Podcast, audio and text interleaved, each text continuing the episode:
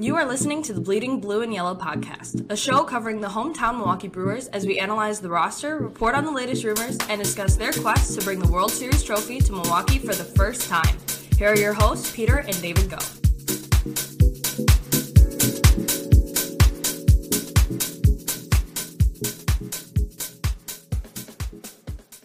Welcome to the Bleeding Blue and Yellow podcast. I'm your host, Peter here today. David Brewers currently in the midst of a doubleheader in Wrigley facing off against the Cubs, but finished up a solid week on the road, a couple of road series. Brewers faring well.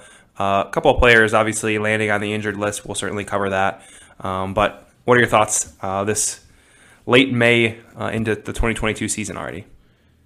Well, they say Memorial Day is when you can kind of first start looking at the standings. The Brewers right sitting there atop the NL Central currently. Great to see. Last year, we kind of took it for granted looking back that they were always going to win the division. But at this point, they were only about 500, and I think even the Cubs might have been in first place at this point in the year. Yeah, Brewers certainly 12 games already over 500, uh, sitting at 30 and 18 in first place in the Central, three and a half up on the Cardinals, who've overall have had a pretty good start to the year as well. They're 26 and 21. Uh, so the Brewers set themselves up well. Uh, like you said, now we're at Memorial Day, so starts meaning a little bit more as well. Again, Brewers have still had maybe a slightly easier schedule than most, but you know, this past week, taking two out of three against the Padres, playing the Cardinals as well. So uh, overall, Brewers have been playing well, especially given a lot of the injuries.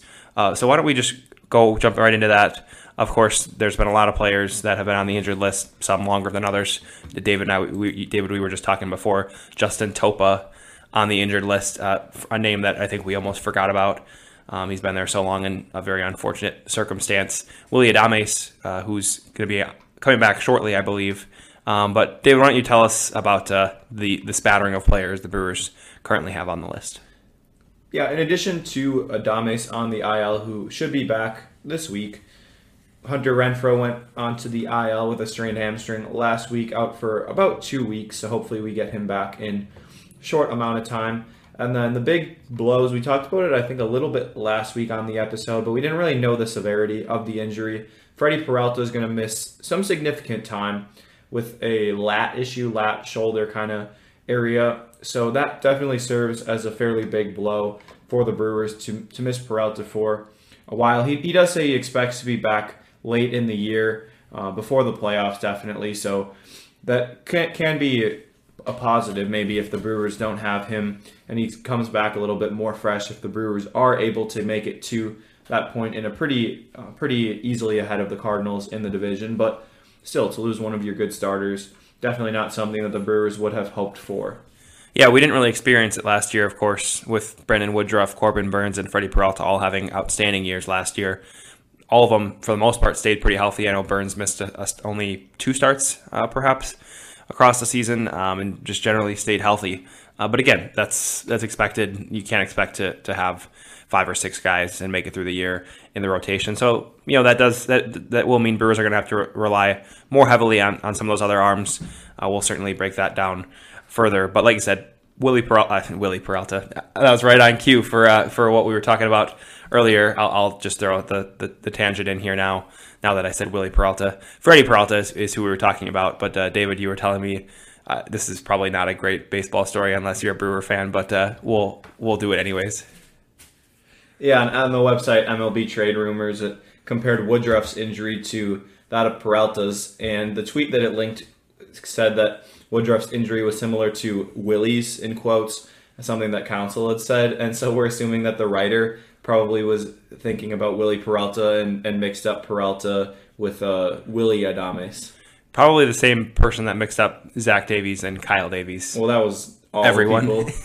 Even uh, Ken Rosenthal, Jon Heyman, I remember them tweeting about Kyle Davies being traded when it was really just Zach Davies being traded. We, we won't talk too much about Zach Davies right now. He's in the news a little bit lately. Yes, but I, I think everybody has their Bob Nightingale moment, um, and for some reason it happens a lot around Zach Davies. So, like you said, lots of lots of different things going on as far as the Brewers injured list, and some interesting names coming up as well that we'll be sharing.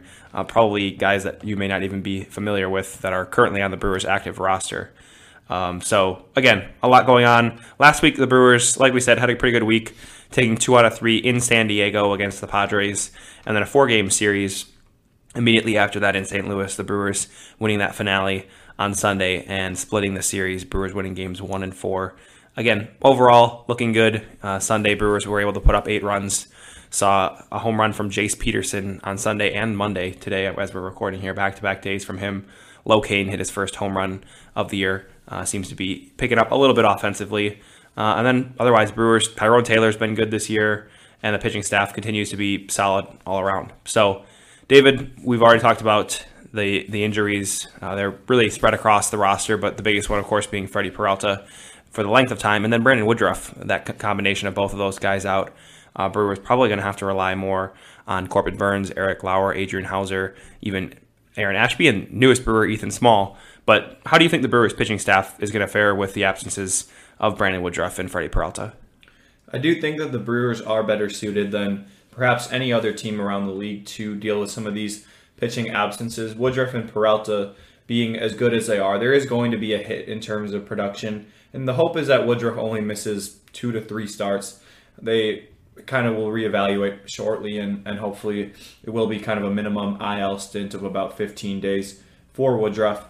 But the Brewers calling up some capable arms to fill in for Woodruff. Ashby, of course, getting bumped into the rotation in light of the Freddie Peralta injury. But the Brewers called up Ethan Small to make a start today in the doubleheader against the Cubs, and presumably Small will then keep that starting spot while Woodruff is gone. So nice to get a little bit of a look at Ethan Small, the Brewers' top pitching prospect. They did call up a number of other relievers. Uh, some of them were because of uh, the injuries here. They, they, they brought some of them up also because of the Mejia suspension. Uh, Gustave got hurt as well, and just some other circumstances. So we're going to go through a little bit and introduce these players. Some of them have never been mentioned on the pod before, and some of them we've talked about maybe a little bit, but not much. And to be honest, I didn't even know who some of these people were very well before recently. Uh, we can start with one of the arms who was called up today. That was Peter Strzelecki spelled S T R Z E L E C K I. Perhaps for the trivia question today, we should have asked Peter if he could pronounce that. I did peak seventh grade on spelling bee. Uh, almost made it to I think it was regionals. I don't even remember what that was, but but definitely peaked in seventh grade uh, uh, on spelling bee. But I would have been confident I could get that one. Yeah. So Strzelecki was called up. He was a guy who was signed as a non-drafted free agent out of the University of South Florida back in 2018. Had a pretty successful run there as a starter uh, in the American Athletic Conference, and then has just steadily worked up his way through the minors since then. Pitched some in rookie ball that year that he signed. Had a pretty successful run in Carolina and Wisconsin in 2019 before really getting a shot a little bit late in the year in Nashville, AAA Nashville last year, and this year in 16 innings back at AAA Nashville. He actually has struck out 26 batters across those 16 innings of work. Only seven seven walks. So high strikeout guy, 3.86 ERA um, is a little bit high for a, triple a AAA guy being called up, but the the peripheral numbers are very good, so you have a little bit more confidence with Strzelecki. Um, I couldn't find a scouting report actually on him, so I went to his Twitter to see if he had tweeted any videos of himself throwing, and he's got some split or change or something that's absolutely disgusting um, just devastating. And I, I hope that we get to see that um, in uh, in the major league level. Was that was that a changeup or more of a, a, sinker? It it certainly had a lot of movement for it to be pro- to be a sinker. Probably was a changeup, but did have good stuff all around. Uh, like you said, uh, certainly that was the the I think the the strikeout pitch, I guess you could say, uh, from the video. Slider looked pretty good too. Mm-hmm. Uh, a little bit slurve ish um, not quite a true slide slide ball, um, but those two pitches alone looked pretty good. It, it, seemed to, I don't know if it was just a high fastball that he was throwing, um, and you never know exactly who was facing him in these uh, like random live AB bullpens that he's posting on there. Um, for all knows, for you know, someone could anybody could look at pitching against me if they're in AAA or heading to the majors, but his stuff certainly looked really good. And like you said, the peripherals are there. I'm intrigued to see what he does uh, when you got a guy like him. He's not exactly a, a, boring reliever. I think it'll maybe be some fun to see him pitch up there. Um, I don't know. Kind of reminds me, I guess, of a Jake Cousins. Jake Cousins obviously was a very good reliever. Didn't just have the stuff, but Cousins, of course, um, had great stuff. So I don't know. Uh, I'm excited to see him pitch, get in some games, and, and see if he can continue to have success at the major league level.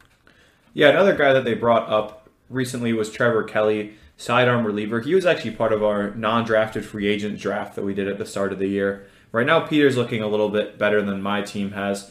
Uh, since he has Kelly, he also has Mark Mathias, and a guy that was added to the taxi squad recently, Jason Alexander, uh, somebody who was also on Peter's team. And for those that don't know the taxi squad, uh, remind everyone what the taxi squad is. The taxi squad was something that they added recently, a couple years ago, that the players, there are a couple players that will travel with the team in case of an injury or a COVID IL placement or something, some reason that they need them, so that they're able to have those players there and they don't need to fly them in right away um, when they when they do need to call up somebody. So right now, reportedly, Jason Alexander and Luke Barker are part of that taxi squad right now. I think it's usually only about two to three players that are on the taxi squad. One thought I had for uh, Luke Barker, and well, I guess Alexander too. Neither of them have ever made the major, so it is a little bit awkward where you weren't called up to the majors, but you were called up to be part of the taxi squad. So you're kind of waiting there, and there's a chance that they get optioned back or uh, or reassigned back to Nashville without having left the taxi squad and actually appeared in a game. And do you get to live the major league lifestyle, but do you still get paid the, the minor league the minor league lifestyle? I think so. I, I think you get paid minor league. I mean, I would assume that you get like major league per diem then, which is probably more than the salary of a an average um, average minor leaguer. Per diem meaning like the meal money that they get. I think for a, a road game, the average major league player gets $125 a day, but they have all their meals after like 1 p.m. taken care of for them at the field. So breakfast, yeah, know, it's a it's, it's, a good breakfast. Yeah, this, they say it's the most important meal of the day. That so is true. Hopefully, one hundred twenty five dollars could buy them something in in Milwaukee may or may not be able to. Uh, I don't even know how you spend that much on a breakfast. A couple mimosas, I think, would yeah. be the only way. More than a couple, but uh, yeah, 125 bucks for. I guess if you want to call if you want a lunch at noon, then I guess so. You could split that, but I, I think Brewers are, are doing all right. But that is kind of a, an odd situation, like you said, where still getting paid minor league money, you get to be with the major league team, you're feeling like you're in the major league lifestyle, but not earning it, and you're not even you know in a spot where you can pitch either. So can a player end up being on a taxi squad for an extended period of time? Because obviously, if you are, you're not on the AAA team and you're not pitching and you're not in the major leagues either. So you're not throwing in games. Mm-hmm. I think theoretically, but I don't know. I mean, we don't know who the taxi squad is, so it's really just whoever the reporters see around and enough see it enough to um, to be able to say something.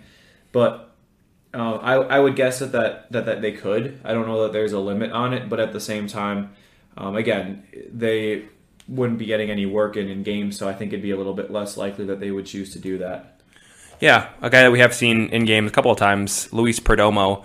Uh, again, we've talked about him a little bit throughout uh, this season and throughout the podcast, but tell us a little bit more about Perdomo and what he's been able to do on the mound so far. Perdomo has had a, a pretty nice run with the Brewers so far. It was looking like a possibility that he was going to make the team out of camp, and he didn't, but he put in some nice innings at AAA Nashville and has been called up since. Thrown just over 10 innings, and he's only struck out three guys while walking two. But he's a ground ball specialist. He's gotten um, a lot of ground balls. I don't have his, his ground ball rate pulled up, but a 1.74 ERA, so just two innings across those 10 and a third innings of work. Seven games that he's pitched. He can provide some length, kind of more of a swing man, and so he does provide value that way. As uh, as Perdomo um, comes in when perhaps they need somebody to pitch a little bit of length after someone comes out of the game early, especially with Ashby and Small now in the rotation. Those are both guys that oh, presumably won't go as deep into starts. Yeah, we talked about the starting pitching have to pick up with Woodruff and Peralta being out, but the bullpen will as well, and that's a good point you make as well. Ashby and Small, we've already seen Ashby make those shorter starts. We were talking before the podcast that Ashby's 0 3 because uh, he has the opportunity to get the loss as a starter, but typically doesn't have the opportunity to get the win um, with his shorter start. So the Brewers bullpen are, will need to pick up the, the, slack a little bit as well. Perdomo, maybe that role you were describing reminds me a little bit of Brent Suter when he got moved to the bullpen initially out of that rotation spot as well, where he was able to pick up a couple innings. You're not going to put him in a high leverage situation, um, but he might be able to go two, maybe three at the most uh, for you to bridge the gap between the Brewers starters and the back end relievers that we said. By the way, I'll, I'll, I'll quick interrupt the pod. Brewers did actually close out game one of the doubleheader. Again, we're recording this here Monday afternoon, so Josh Hader shuts the door by striking out the side to end the game one. So Brewers take game one. Obviously, we'll see what happens in game two later today. Again, we're recording this here on Monday. So, so many new faces uh, so far this season, and, and still more to come that'll likely hit the field as well. Who else is there uh, Brewers fans can expect to see later in the year? Well, one guy that we saw just today, Ethan Small, we talked about him a little bit, but for those who aren't very familiar with his background, he's a left handed pitcher, was a first rounder in 2019 by the Brewers out of Mississippi State. And he's been hampered a little bit by injuries, of course. COVID coming into effect with uh, in, with the 2020 season that limited his ability to pitch in 2020. Had a little bit of a maybe kind of a minor injury last year. Uh, I think it was a finger injury that he had that prevented him from making all his starts. So he actually pitched in the Dominican Winter League last offseason where he was teammates with Albert Pujols, perhaps providing a little bit of a scouting report on Pujols. I, I guess I don't really know that they need any additional reports. They have what we have 22 years of data on on Pujols, um, which yeah. I, actually, I think now that I'm thinking about it, I think I don't. I think when Pujols debuted, um, fastball velo wasn't tracked yet officially in, in MLB. Was it were fastballs in existence when Pujols? Well, if, if 86 miles an hour was maybe fast at that point, maybe that's how Pujols got all his uh, home Yeah. runs was because he was facing 86. And this is very um, off topic, but if you ever watch a game from like 2007, pay attention to the relievers. Not their, not only their, well, mostly their stuff, I guess, but part of it, yeah, how hard they're throwing, and the flames will come up when it's 95 plus, which is almost average now for a reliever. But also, like everyone throws the ball down in the zone, and there's a ton of sinker slider guys. Like, yeah, we have a fair share of sinker slider guys at the major league level still, but it is nowhere close to the amount of sinker slider guys that there were back in 2007 or 2000 or whatever it may be. They're all like these random righties at low three quarter slots throwing like 86 mile an hour sinkers, which kind of makes me think that I should have pitched in 2006 instead of nowadays. Um, but anyways, Ethan Small, he dominated uh, through the minor leagues, 1.78 ERA across 136 innings, including a 188 at AAA Nashville. This year, the walk rate will have to come down a little bit. Walked just over a batter every other inning, so 21 walks in 38 innings. That's going to be the real main thing that he needs to improve upon. Already walked four guys in two and two thirds innings in his first start, but did show, I mean, four strikeouts in the, the two and two thirds innings and uh, showed a nasty changeup that that is kind of his bread and butter pitch, off speed especially, um, and he pairs that well with a nice fastball that's got good ride through the zone. Miguel Sanchez, just briefly, we, we saw him a little bit last year, 4.15 ERA in 26 innings, but he got called up. Um, he's pitched two and two thirds innings so far in a couple games. I think he pitched uh, today, Monday, as well, in a couple innings in relief. He's a guy that's also a, a big changeup guy, throws in the low to mid 90s, um, but primarily relies on that changeup. And then the two guys that we mentioned earlier who are on the taxi squad, they're not on the active roster, but we could see them coming up to the major league sometime soon. Luke Barker and Jason Alexander. Luke Barker's got a nasty splitter, and so far this year in AAA, he's he is four and zero, so he's got the wins down. But 19 innings, 19 strikeouts to eight walks, 3.79 ERA. Uh, actually, a little bit worse than he's been in the past in the minors, which almost speaks a little bit more to his his track record that he has of success at the minor league level. He's really dominated at every level that he's gone to, and so even though he is 30 years old, you could see him potentially having a good impact in the Brewers bullpen. Yeah, he was a guy that I know I, I liked going into the, the year. Again, is he going to be a, a, a difference maker in the bullpen? Is, is he going to be the next Jake Cousins? Probably not. But I could see him being a, a solid reliever, and we do see that across the league, uh, but also for the Brewers as well. Those sort of random pitchers that come onto the scene um, that have either been just in the minor leagues a long time or indie ball guys that just continue to perform well at each level, don't blow you away with anything. And I think Barker has the opportunity to do that. Hopefully, he gets a chance to make an appearance for the Brewers. So, lots of names here. We'll end on our, our final one Jason Alexander, like you said, on the taxi squad. Briefly here, what are what are what's the rundown on, on Alexander? Yeah, Alexander relies heavily on a Vulcan change, so a pitch that that is not super common across Major League Baseball, kind of a hybrid between a splitter and a changeup. And he's been pitching at AAA Nashville this year. Actually, more of a starter. Nine games, but seven starts, 47 innings.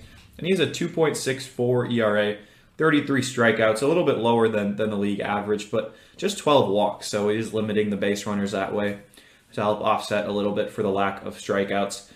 And he is six and two, so he has. That's kind of interesting. He's earned a decision in all but one of his his outings. Um, not that that really means anything as far as whether or not he should get called up, but still kind of interesting to note. And he's someone that we could see. I doubt as a starter in the major leagues, but somebody who is a, a bullpen guy who can maybe provide a little bit of length, similar to Luis Perdomo. Yeah, I mean, this is exactly the reason that David Stearns and the Brewers front office they have to plan for the additional injuries that we've seen and make sure that they've got depth both in the rotation and in the bullpen and really offensively. I know we haven't ran into issues as much. Adames and Urias's injuries not really overlapping, so that certainly helped.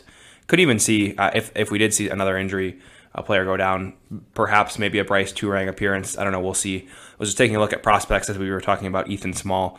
Small, like you said, Brewers' top pitching prospect. I think the Brewers' top. I think it's 13 prospects uh, he's the only pitcher. So Brewers obviously a lot of position players in there. Brewers number one prospect. I'll, I'll just briefly run down on, on some of the, the top guys and how they've been performing so far. Sal Frelick, uh, highly anticipated prospect for the Brewers outfielder. Started the year in high A, hitting very well. 291 batting average, 847 OPS as an outfielder. Uh, got the call up to Double A Biloxi. Hasn't been hitting as well, um, but just 14 games and 64 at bats thus far with a 637 OPS. So we'll see how he settles into Double A. I think it's pretty likely that that Frelick will spend the year in Double A, uh, barring significant offensive performance. But I think it's pretty likely he'll he'll spend the year there in Double A, assuming things go well. Maybe we see him in Triple A next year. Uh, would you agree with that uh, with Frelick? Yeah, I think I think that's probably pretty reasonable. Yeah, Brewers number two prospect Joey Wiemer, another outfielder. Uh, certainly has been in the news as far as the Brewers farm system. He's been off to a great start this year. He started the year in Biloxi, uh, which was his first year there last year, uh, making it to high A. Um, and in Biloxi, he's hitting 291, 365, 587 uh, slash line, uh, good for a 952 OPS. again, 43 games for Wiemer. Uh, really has been hitting the ball well, 12 home runs. So good things that we're seeing from Wiemer. Um, anything else that you'd add? He also has 12 steals so far. So in 43 games, that's very good ratio. He had 30 stolen bases last year um, in, in the minors. So excellent. Also, not just a, a power guy, one dimensional, but also can field his position a little bit. And uh, his arm is is outstanding too. He's got a 70 grade arm on here. I think he was up to 97 off the mound in college. Yeah, I think he didn't he close some games out back in college. Yeah, mm-hmm. that's what I thought. I thought I remembered the the good arm from Wiemer. Uh, Brewers number three prospect Garrett Mitchell, another outfielder, um, off to a little bit of a slower start. Uh, he is also in Biloxi.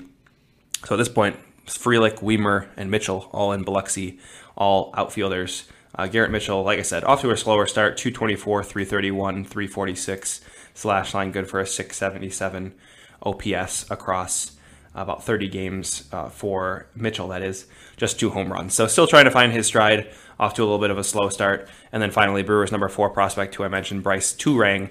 Maybe we'll see him come up this year. I think it's uh, probably more likely if we saw Urias or Adames or both go down at the same time, with especially with Jace Peterson having a, a, relatively good year, which I think surprised both of us. We weren't expecting him to continue to play uh, relatively well like he has. Uh, but possible that we see Turang, Turang, a middle infielder, shortstop, second baseman uh, in Nashville here for the second year. But so has made big improvements uh, this year's slash line 280, 332, 385. Again, as a middle infielder, pretty good numbers in AAA. So it's possible that we'll see Turang this year. I think those other three outfielders will, will be some time before we see them at American Family Field. But I think 2022 could be the year for Brice Turang. If it's not this year, hopefully next. But that's just a, a quick kind of peek into the Brewers' top prospects. Brewers have a little bit of a thinner farm system at this point after some of the trades that they've pulled off in the last couple of years. Um, but again, overall, happy to see the Brewers' top prospects starting the, the year off pretty well offensively. So we had kind of 12 random players of the day today uh, with Jason Alexander, Luke Barker, Peter Strzelecki, all those names. So we'll, we'll skip over the random player of the day for today. Our trivia question, David, minimum 50 plate appearances. Which Brewers player leads the team in OPS? This one was a pretty tough one. Um, I I'm gonna go with Hunter Renfroe. Renfroe is actually the leader uh, according to um, the the minimums for the major league minimum. I guess you could call. It. I think it's 3.1 plate appearances per game played.